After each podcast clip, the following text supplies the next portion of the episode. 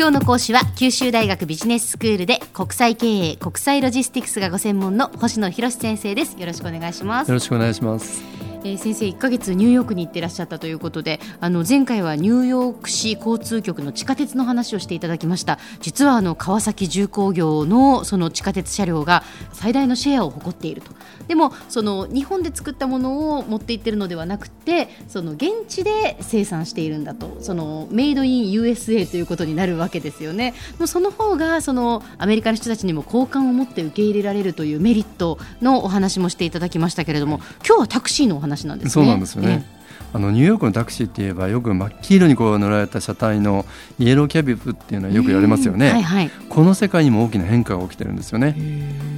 でそれは2011年に当時のニューヨークの市長だったブルンバーグ市長が今後10年間にニューヨークのタクシーでの調達すべて日産の NB200 という車種にするっていうものすごく大きな決定をされたんですよね。あそうでしたねこれはあの次世代のタクシー Taxi of Tomorrow というですねとても大きなプロジェクトで、ニューヨークに今大体1万3000台以上のタクシーがあるそうなんですけれども、はい、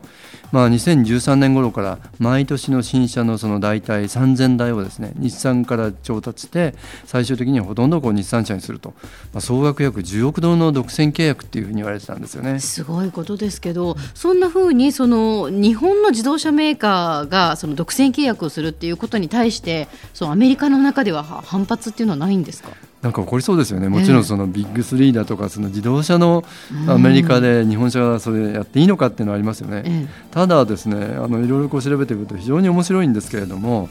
1900年代の初めにですねニューヨークで初めて導入されたタクシーっていうのはフランス製のダナックっていう外国車だったらしいんですよね。えー、そうなんですね、はい、意外ですね。意外ですよね。えー、ただなぜその日産の一社独占なのかっていうとちょっと不思議な気はありますよね。でただもちろん理由はあるんです。はい、あのー、今ニューヨークのタクシーで主体的に使われているのは。あのフォードのクラウンビクトリアというまさにそのアメ車の大きな、あの車体の車なんですけど、まあ、それがですねそれに比べてあの今度の日産の NB200 というタイプは横幅が30センチ短くてで今リッター9キロから9.8キロと今のクラウンビクトリアの半分ぐらいの、ね、あのつまり倍ぐらいのあの燃費なんですね。でそうするといつもこう渋滞しているニューヨークではその非常にこうあの燃料も消費するんでコンパクトでいいんではないかというそういうことですよね。あなるほどでそれを大量購入で価格を下げるっていう、まあ、その意図を持ってブルンバーグ市長が当時されたんだと思うんですね。じゃあやっぱりその燃費の良さだとか、はい、まあ、小回りが利くところだとかやっぱりそういうその日本車の良さみたいなものが認められたっていうことなんですね。はい、で認められたのはいいんですけど、うん、話はそんな簡単ではなくてこの2011年の決定って2点3点するんですよね。はいでそれはニューヨークの地元のタクシー業界が選ぶ権利が奪われるということに対してニューヨーク市の裁判所に提訴したんですね。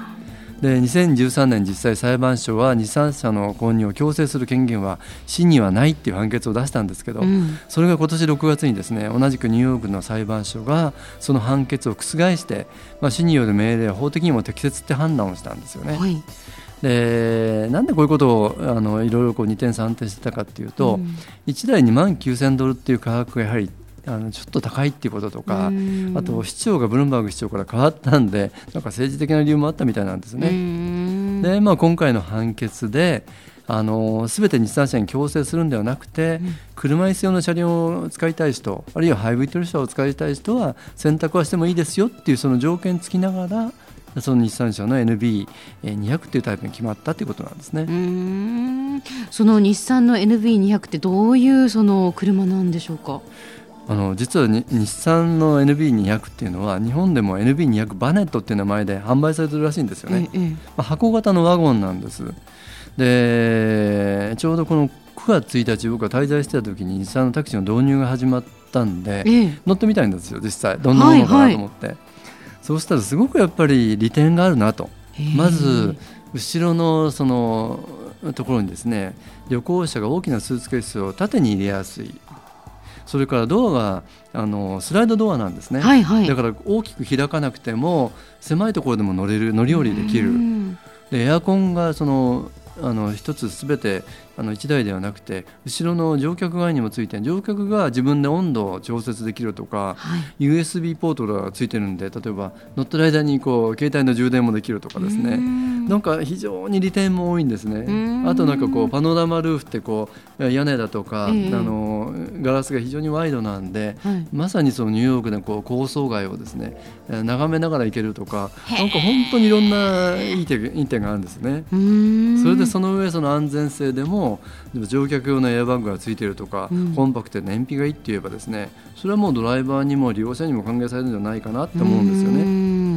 本当にあの日本人のこう気遣いというかかゆ、ね、いところまで手が届くじゃないですけれども、はい、利用者にとってもそしてドライバーにとってもいいような、はい、その工夫がなされてるんですね。そうですね。それ,、ね、それが評価されたっていうことかなと思うんですけどこれから私たちがそのニューヨークに行くとですね、うん、その日産 NB200 がもうニューヨークのタクシーとしてそこにあるのってすごく嬉しいことですよね。本当そうですね。最終的に8割ぐらいがそれに変わるらしいんですよ。はいで昨日はですね鉄道の話で、はい、まあ、優れた品質と性能があれば、うん、あのアメリカでも受け入れられるっていう話をしましたけれども、ええ、今回のこの日産車は実はアメリカ製ではなくメキシコにある日産自動車の工場で生産されているそうなんですね。でメキシコもアメリカもカナダもそのナフタあの北米自由貿易協定の加盟国なんで、はい、えー、全く関税なくメキシコからアメリカに輸入ができるということなんですね。では先生今日のまとめをお願いします。はいあの日本企業はかつてそのニューヨークのオクペラプラザだとか映画会社の買収だとか、まあ、アメリカの象徴的な企業を買収するということで反発を受けた時期がありますよね。ただ、やはり優れた品質と性能があれば受け入れられるということをですね、昨日の地下鉄の例今日のタクシーという話であのニューヨークの交通機構の話で説明をさせていただきました。まあ、自分のところだけがいいのではなくてやっぱりそのアメリカの人たちにとってもいいような条件であれば、はい、やっぱりきちんと受け入れられるしあのそこでビジネスチャンスがあるということですよね。そうですね。それがアメリカで製造することかもしれないし、うん、まさにそこの市場に合ったモデルを提供するっていうことなのかなっていうふうに考えますけど。はい、はい。今日の講師は九州大学ビジネススクールで国際経営国際ロジスティクスがご専門の星野博先生でした。どうもありがとうございました。どうもありがとうございました。さてビビックモーニングビジネススクールはブログからポッドキャストでもお聞きいただけますビビックモーニングビジネススクールで検索してください。お相手は小浜もとこでした。